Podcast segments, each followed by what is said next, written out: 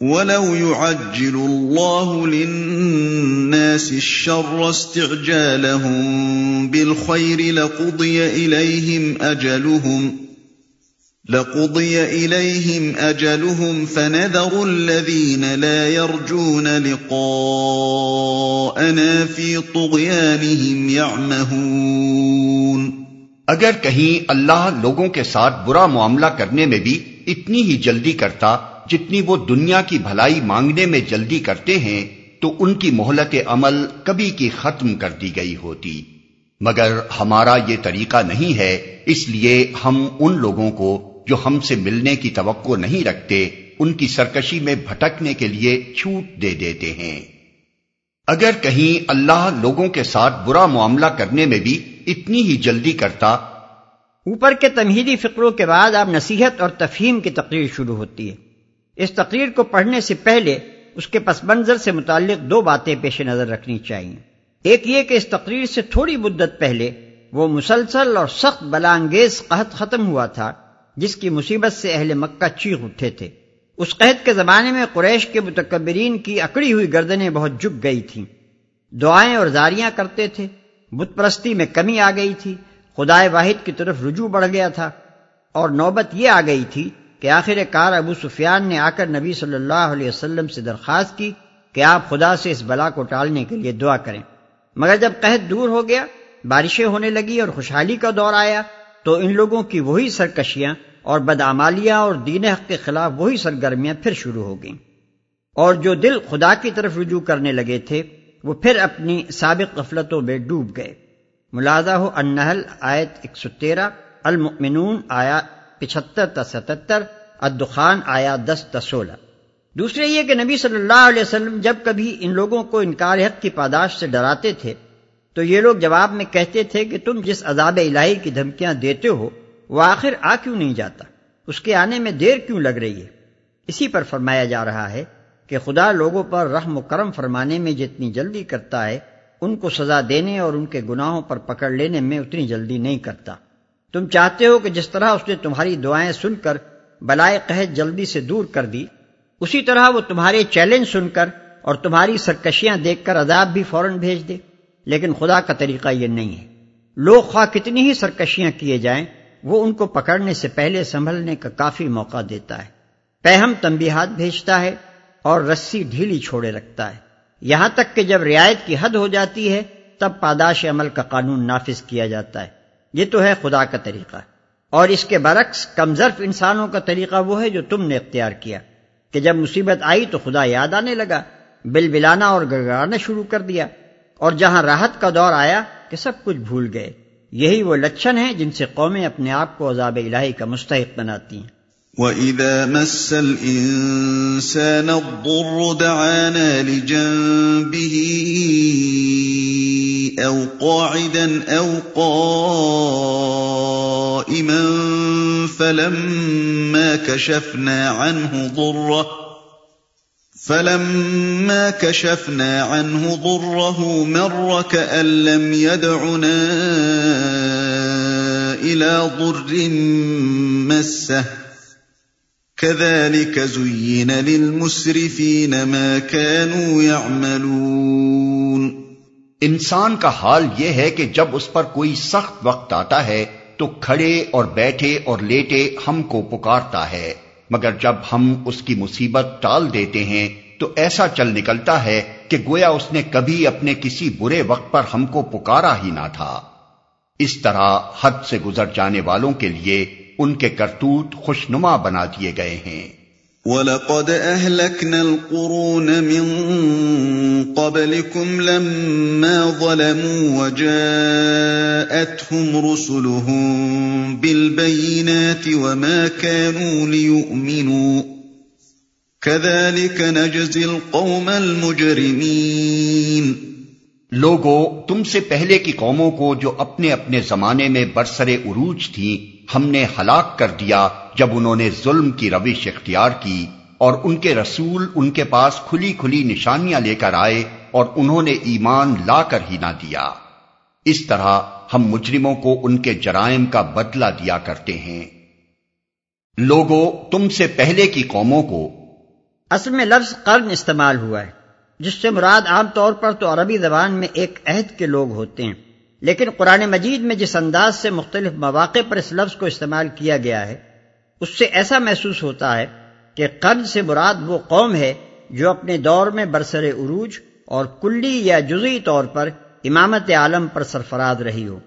ایسی قوم کی ہلاکت لازماً یہی معنی نہیں رکھتی کہ اس کی نسل کو بالکل غارت ہی کر دیا جائے، بلکہ اس کا مقام عروج و امامت سے گرا دیا جانا اس کی تہذیب و تمدن کا تباہ ہو جانا اس کے تشخص کا مٹ جانا اور اس کے اجزاء کا پارا پارا ہو کر دوسری قوموں میں گم ہو جانا یہ بھی ہلاکت ہی کی ایک صورت ہے۔ جب انہوں نے ظلم کی روش اختیار کی۔ یہ لفظ ظلم ان محدود معنوں میں نہیں ہے جو عام طور پر اس سے مراد لیے جاتے ہیں بلکہ یہ ان تمام گناہوں پر حاوی ہے جو انسان بندگی کی حد سے گزر کر کرتا ہے۔ ثم جعلناكم خلائف في الأرض من بعدهم لننظر كيف تعملون۔ اب ان کے بعد ہم نے تم کو زمین میں ان کی جگہ دی ہے تاکہ دیکھیں تم کیسے عمل کرتے ہو۔ خیال رہے کہ خطاب اہل عرب سے ہو رہا ہے اور ان سے کہا یہ جا رہا ہے کہ پچھلی قوموں کو اپنے اپنے زمانے میں کام کرنے کا موقع دیا گیا تھا۔ مگر انہوں نے آخر کار ظلم و بغاوت کی روش اختیار کی اور جو انبیاء ان کو راہ راست دکھانے کے لیے بھیجے گئے تھے، ان کی بات انہوں نے نہ مانی۔ اس لیے وہ ہمارے امتحان میں ناکام ہوئی اور میدان سے ہٹا دی گئی اب اے اہل عرب، تمہاری باری آئی ہے۔ تمہیں ان کی جگہ کام کرنے کا موقع دیا جاتا ہے۔ تم اس امتحان گاہ میں کھڑے ہو، جس سے تمہارے پیش رو ناکام ہو کر نکالے جا چکے ہیں۔ اگر تم نہیں چاہتے کہ تمہارا انجام بھی وہی ہو جو ان کا ہوا تو اس موقع سے جو تمہیں دیا جا رہا ہے، صحیح فائدہ اٹھاؤ۔ پچھلی قوموں کی تاریخ سے سبق لو اور ان غلطیوں کا اعادہ نہ کرو جو ان کی تباہی کی موجب ہوئیں۔ وَإِذَا تُتْلَى عَلَيْهِمْ آيَاتُنَا بَيِّنَاتٍ قَالَ الَّذِينَ لَا يَرْجُونَ لِقَاءَ، نَأْتِ بِقُرْآنٍ غَيْرِ هَذَا أَوْ بَدِّلْهُ۔ قل ما يكون لي ان ابدله من تلقاء نفسي. ان اتبع الا ما يوحى الي اني اخاف ان عصيت ربي عذاب يوم عظيم. جب انہیں ہماری صاف صاف باتیں سنائی جاتی ہیں، تو وہ لوگ جو ہم سے ملنے کی توقع نہیں رکھتے، کہتے ہیں کہ اس کے بجائے کوئی اور قرآن لاؤ یا اس میں کچھ ترمیم کرو۔ اے محمد، ان سے کہو، میرا یہ کام نہیں ہے کہ اپنی طرف سے اس میں کوئی تغیر و تبدل کر لوں۔ میں تو بس اس وہی کا پیرو ہوں جو میرے پاس بھیجی جاتی ہے۔ اگر میں اپنے رب کی نافرمانی کروں تو مجھے ایک بڑے ہولناک دن کے عذاب کا ڈر ہے۔ اس کے بجائے کوئی اور قرآن لاؤ یا اس میں کچھ ترمیم کرو۔ ان کا یہ قول اول تو اس مفروضے پر مبنی تھا کہ محمد صلی اللہ علیہ وسلم جو کچھ پیش کر رہے ہیں، یہ خدا کی طرف سے نہیں ہے بلکہ ان کے اپنے دماغ کی تصنیف ہے۔ اور اس کو خدا کی طرف منسوخ کر کے انہوں نے صرف اس لیے پیش کیا ہے کہ ان کی بات کا وزن بڑھ جائے۔ دوسرے ان کا مطلب یہ تھا کہ یہ تم نے توحید اور آخرت اور اخلاقی پابندیوں کی بحث کیا چھیڑ دی۔ اگر رہنمائی کے لیے اٹھے ہو تو کوئی ایسی چیز پیش کرو جس سے قوم کا بھلا ہو اور اس کی دنیا بنتی نظر آئے۔ تاہم، اگر تم اپنی اس دعوت کو بالکل نہیں بدلنا چاہتے، تو کم از کم اس میں اتنی لچکی پیدا کرو کہ ہمارے اور تمہارے درمیان کم و بیش پر مصالحت ہو سکے۔ پھر ہم تمہاری مانیں، کچھ تم ہماری مان لو۔ تمہاری توحید میں کچھ ہمارے شرک کے لیے تمہاری خدا پرستی میں کچھ ہماری نفس پرستی اور دنیا پرستی کے لیے اور تمہارے عقیدہ آخرت میں کچھ ہماری ان امیدوں کے لیے بھی گنجائش نکلنی چاہیے کہ دنیا میں ہم جو چاہیں کرتے رہیں۔ آخرت میں ہماری کسی نہ کسی طرح نجات ضرور ہو جائے گی۔ پھر تمہارے یہ قطعی اور حتمی اخلاقی اصول بھی ہمارے لیے ناقابل قبول ہیں۔ ان میں کچھ ہمارے تعصبات کے لیے، کچھ ہمارے رسم و رواج کے لیے، کچھ ہماری شخصی اور قومی اغراض کے لیے اور کچھ ہماری خواہشات نفس کے لیے بھی جگہ نکلنی چاہیے۔ کیوں نہ ایسا ہو کہ دین کے مطالبات کا ایک مناسب دائرہ ہماری اور تمہاری رضامندی سے طے ہو جائے اور اس میں ہم خدا کا حق ادا کر دیا کریں۔ اس کے بعد ہمیں آزاد چھوڑ دیا جائے کہ جس جس طرح اپنی دنیا کے کام چلانا چاہتے ہیں چلائیں۔ مگر تم یہ غضب کر رہے ہو کہ پوری زندگی کو اور سارے معاملات کو توحید و آخرت کے عقیدے اور شریعت کے ضابطے سے کس دینا چاہتے ہو۔ ایک بڑے ہولناک دن کے عذاب کا ڈر ہے۔ یہ اوپر کی دونوں باتوں کا جواب ہے۔ اس میں یہ بھی کہہ دیا گیا کہ میں اس کتاب کا مصنف نہیں ہوں بلکہ یہ وہی کے ذریعے سے میرے پاس آئی ہے جس میں کسی رد و بدل کا مجھے اختیار نہیں۔ اور یہ بھی کہ اس معاملے میں مصالحت کا قتل کوئی امکان نہیں ہے۔ قبول کرنا ہو تو اس پورے دین کو جو کا تو قبول کرو ورنہ پورے کو رد کر دو۔ قل لو شاء الله ما تلوته عليكم ولا أدراكم به ولا أدراكم به فقد لبثت فيكم عمرا من قبله أفلا تعقلون اور کہو اگر اللہ کی مشیت یہی ہوتی تو میں یہ قرآن تمہیں کبھی نہ سناتا اور اللہ تمہیں اس کی خبر تک نہ دیتا۔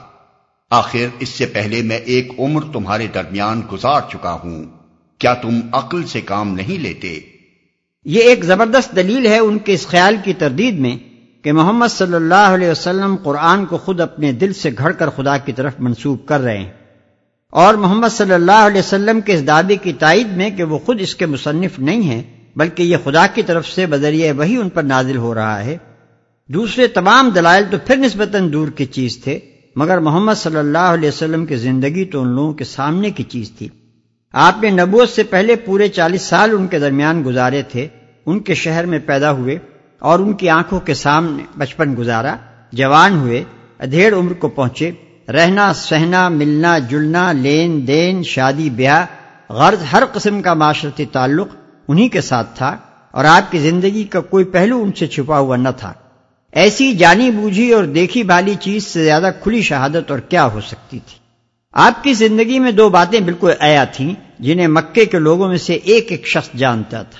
ایک یہ کہ نبوت سے پہلے کی پوری چالیس سالہ زندگی میں آپ نے کوئی ایسی تعلیم، تربیت اور صحبت نہیں پائی جس سے آپ کو وہ معلومات حاصل ہوتی جن کے چشمے یکایک دعوی نبوت کے ساتھ ہی آپ کی زبان سے پھوٹنے شروع ہو گئے۔ اس سے پہلے کبھی آپ ان مسائل سے دلچسپی لیتے ہوئے، ان مباحث پر گفتگو کرتے ہوئے اور ان خیالات کا اظہار کرتے ہوئے نہیں دیکھے گئے جو اب قرآن کی ان پے در پے صورتوں میں زیر بحث آ رہے تھے۔ حد یہ ہے کہ اس پورے چالیس سال کے دوران میں کبھی آپ کے کسی گہرے دوست اور کسی قریب ترین رشتہ دار نے بھی آپ کی باتوں اور آپ کی حرکات و سکنات میں کوئی ایسی چیز محسوس نہیں کی جسے اس عظیم شان دعوت کی تمہید کہا جا سکتا ہو۔ جو آپ نے اچانک چالیسویں سال کو پہنچ کر دینی شروع کر دی۔ یہ اس بات کا سری ثبوت تھا کہ قرآن آپ کے اپنے دماغ کی پیداوار نہیں ہے، بلکہ خارج سے آپ کے اندر آئی ہوئی چیز ہے۔ اس لیے کہ انسانی دماغ اپنی عمر کے کسی مرحلے میں بھی ایسی کوئی چیز پیش نہیں کر سکتا جس کے نشو و نما اور ارتقاء کے واضح نشانات اس سے پہلے کے مرحلوں میں نہ پائے جاتے ہوں۔ یہی وجہ ہے کہ مکے کے بعد چالاک لوگوں نے جب خود محسوس کر لیا کہ قرآن کو آپ کے دماغ کی پیداوار قرار دینا صحیح طور پر ایک لغو الزام ہے، تو آخر کو انہوں نے یہ کہنا شروع کر دیا کہ کوئی اور شخص ہے جو محمد کو یہ باتیں سکھا دیتا ہے۔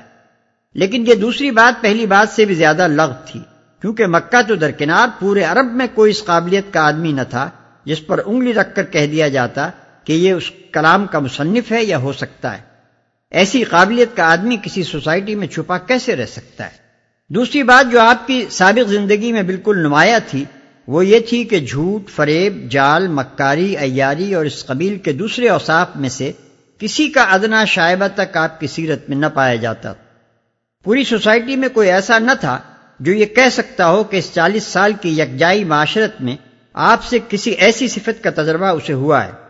برعکس اس کے جن جن لوگوں کو بھی آپ سے سابقہ پیش آیا تھا وہ آپ کو ایک نہایت سچے، بے داغ اور قابل اعتماد یعنی امین کی حیثیت سے جانتے تھے۔ نبوت سے پانچ ہی سال پہلے تعمیر کعبہ کے سلسلے میں وہ مشہور واقعہ پیش آ چکا تھا، جس میں حضر اسفت کو نصب کرنے کے معاملے پر قریش کے مختلف خاندان جھگڑ پڑے تھے۔ اور آپس میں طے ہوا تھا کہ کل صبح پہلا شخص جو حرم میں داخل ہوگا، اسی کو پنچ مان لیا جائے گا۔ دوسرے روز وہ شخص محمد صلی اللہ علیہ وسلم تھے جو وہاں داخل ہوئے۔ آپ کو دیکھتے ہی سب لوگ پکار اٹھے حادل امین رضینہ ہادہ محمد. یہ بالکل راست باز آدمی ہے، ہم اس پر رادی ہیں، یہ تو محمد ہے۔ اس طرح آپ کو نبی مقرر کرنے سے پہلے اللہ تعالیٰ پورے قبیلہ قریش سے بھرے مجمع میں آپ کے امین ہونے کی شہادت لے چکا تھا۔ اب یہ گمان کرنے کی کیا گنجائش تھی کہ جس شخص نے تمام عمر کبھی اپنی زندگی کے کسی چھوٹے سے چھوٹے معاملے میں بھی جھوٹ، جال اور فریب سے کام نہ لیا تھا وہ یکایک اتنا بڑا جھوٹ اور ایسا عظیم الشان جال و فریب لے کر اٹھ کھڑا ہوا کہ اپنے ذہن سے کچھ باتیں تصنیف کی اور ان کو پورے زور اور تحدی کے ساتھ خدا کی طرف منسوب کرنے لگا۔ اسی بنا پر اللہ تعالیٰ نبی صلی اللہ علیہ وسلم سے فرماتا ہے کہ ان کے اس بےحدہ الزام کے جواب میں ان سے کہو کہ اللہ کے بندو، کچھ عقل سے تو کام لو۔ میں کوئی باہر سے آیا ہوا اجنبی آدمی نہیں ہوں۔ تمہارے درمیان اس سے پہلے ایک عمر گزار چکا ہوں۔ میری سابق زندگی کو دیکھتے ہوئے تم کیسے یہ توقع مجھ سے کر سکتے ہو کہ میں خدا کی تعلیم اور اس کے حکم کے بغیر یہ قرآن تمہارے سامنے پیش کر سکتا تھا؟ فمن اظلم ممن افترى على الله كذبا او كذب باياته انه لا يفلح المجرمون پھر اس سے بڑھ کر ظالم اور کون ہوگا؟ جو ایک جھوٹی بات گھڑ کر اللہ کی طرف منسوب کرے یا اللہ کی واقعی آیات کو جھوٹا قرار دے، یقیناً مجرم کبھی فلاح نہیں پا سکتے۔ یا اللہ کی واقعی آیات کو جھوٹا قرار دے۔ یعنی اگر یہ آیات خدا کی نہیں ہیں اور میں انہیں خود تصنیف کر کے آیات الہی کی حیثیت سے پیش کر رہا ہوں، تو مجھ سے بڑا ظالم کوئی نہیں۔ اور اگر یہ واقعی اللہ کی آیات ہیں اور تم ان کو جھٹلا رہے ہو تو پھر تم سے بڑا بھی کوئی ظالم نہیں۔ یقیناً مجرم کبھی فلاح نہیں پا سکتے۔ بعض نادان لوگ فلاح کو طویل عمر یا دنیاوی خوشحالی یا دنیاوی فروغ کے معنی میں لے لیتے ہیں۔ اور پھر اس آیت سے یہ نتیجہ نکالنا چاہتے ہیں کہ جو شخص نبوت کا دعویٰ کر کے جیتا رہے یا دنیا میں پھلے پھولے یا اس کی دعوت کو فروغ نصیب ہو اسے نبی برحق مان لینا چاہیے کیونکہ اس نے فلاح پائی۔ اگر وہ نبی برحق نہ ہوتا تو جھوٹا دعویٰ کرتے ہی مار ڈالا جاتا یا بھوکوں مار دیا جاتا اور دنیا میں اس کی بات چلنے ہی نہ پاتی۔ لیکن یہ احمقانہ استدلال صرف وہی شخص کر سکتا ہے جو نہ تو قرآن اصطلاح فلاح کا مفہوم جانتا ہو، نہ اس قانون امحال سے واقف ہو جو قرآن کے بیان کے مطابق اللہ تعالیٰ نے مجرموں کے لیے مقرر فرمایا ہے۔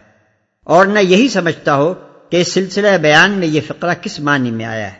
اول تو یہ بات کہ مجرم فلاح نہیں پا سکتے۔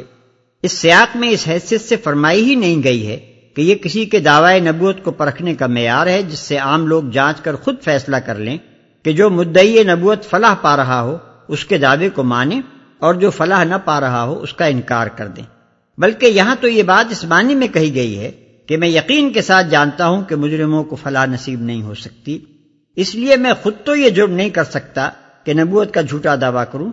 البتہ تمہارے متعلق مجھے یقین ہے کہ تم سچے نبی کو جھٹلانے کا جرم کر رہے ہو، اس لیے تمہیں فلاح نصیب نہیں ہوگی۔ پھر فلاح کا لفظ بھی قرآن میں دنیاوی فلاح کے محدود معنی میں نہیں آیا ہے، بلکہ اس سے مراد وہ پائیدار کامیابی ہے جو کسی خسران پر منتج ہونے والی نہ ہو۔ قطع نظر اس سے کہ دنیاوی زندگی کے اس ابتدائی مرحلے میں اس کے اندر کامیابی کا کوئی پہلو ہو یا نہ ہو۔ ہو سکتا ہے کہ ایک دائی ضلالت دنیا میں مزے سے جیے، خوب پھلے پھولے اور اس کی گمراہی کو بڑا فروغ نصیب ہو۔ مگر یہ قرآن کی اصطلاح میں فلاح نہیں، عین خسران ہے۔ اور یہ بھی ہو سکتا ہے کہ ایک دائی حق دنیا میں سخت مصیبتوں سے دوچار ہو، شدت عالام سے نڈھال ہو کر یا ظالموں کی دسترازیوں کا شکار ہو کر دنیا سے جلدی رخصت ہو جائے اور کوئی اسے مان کر نہ دے، مگر یہ قرآن کی زبان میں خسران نہیں، عین فلاح ہے۔ علاوہ برئیں قرآن میں جگہ جگہ یہ بات پوری تشریح کے ساتھ بیان کی گئی ہے کہ اللہ تعالیٰ مجرموں کو پکڑنے میں جلدی نہیں کیا کرتا۔ بلکہ انہیں سنبھلنے کے لیے کافی مہلت دیتا ہے۔ اور اگر وہ اس مہلت سے ناجائز فائدہ اٹھا کر اور زیادہ بگڑتے ہیں، تو اللہ کی طرف سے ان کو ڈھیل دی جاتی ہے۔ اور بسا اوقات ان کو نعمتوں سے نوازا جاتا ہے، تاکہ وہ اپنے نفس کی چھپی ہوئی تمام شرارتوں کو پوری طرح ظہور میں لے آئیں اور اپنے عمل کی بنا پر اس سزا کے مستحق ہو جائیں، جس کے وہ اپنی بری صفات کی وجہ سے فی الحقیقت مستحق ہیں۔ بس اگر کسی جھوٹے مدعی کی رسی دراز ہو رہی ہو اور اس پر دنیاوی فلاح کی برسات برس رہی ہو تو سخت غلطی ہوگی اگر اس کی اس حالت کو اس کے برسر ہدایت ہونے کی دلیل سمجھا جائے۔ خدا کا قانون امحال و استدراج جس طرح تمام مجرموں کے لیے عام ہے، اسی طرح جھوٹے مدعیان نبوت کے لیے بھی ہے، اور ان کے اس سے مستثنا ہونے کی کوئی دلیل نہیں ہے۔ پھر شیطان کو قیامت تک کے لیے جو مہلت اللہ تعالی نے دی ہے، اس میں بھی یہ استثنا کہیں مذکور نہیں ہے کہ تیرے اور تو سارے فریب چلنے دیے جائیں گے لیکن اگر تو اپنی طرف سے کوئی نبی کھڑا کرے گا، تو یہ فریب نہ چلنے دیا جائے گا۔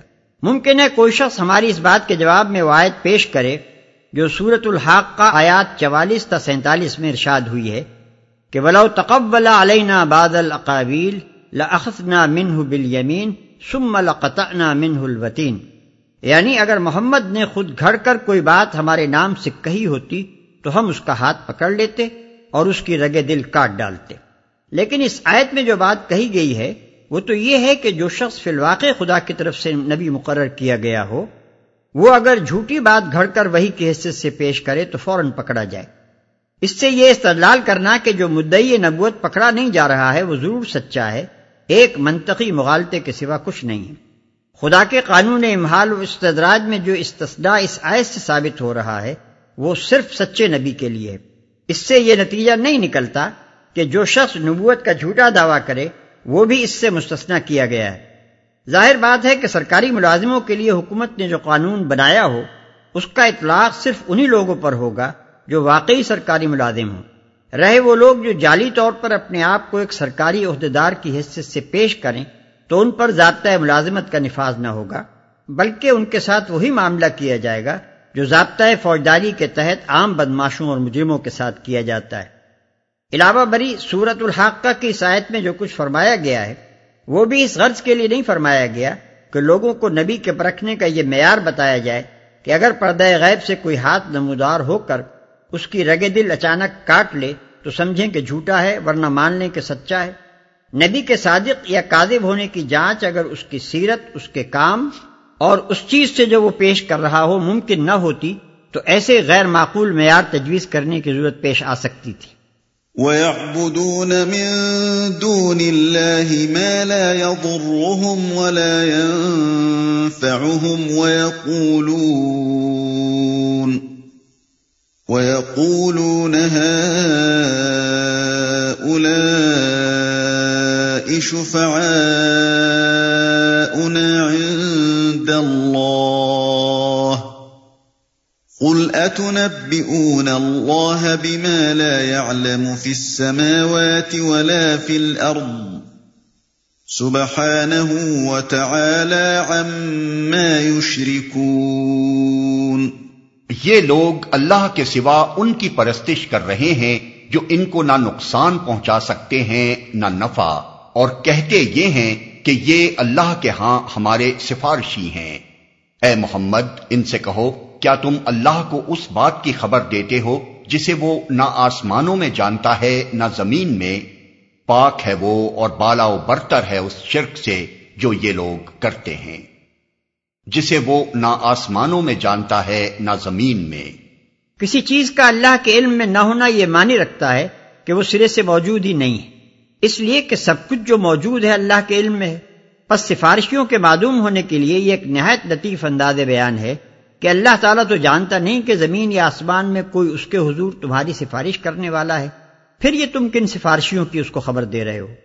وما كان الناس إلا أمة واحدة فاختلفوا ولولا كلمة سبقت من ربك لقضي بينهم فيما فيه يختلفون ابتدان سارے انسان ایک ہی امت تھے۔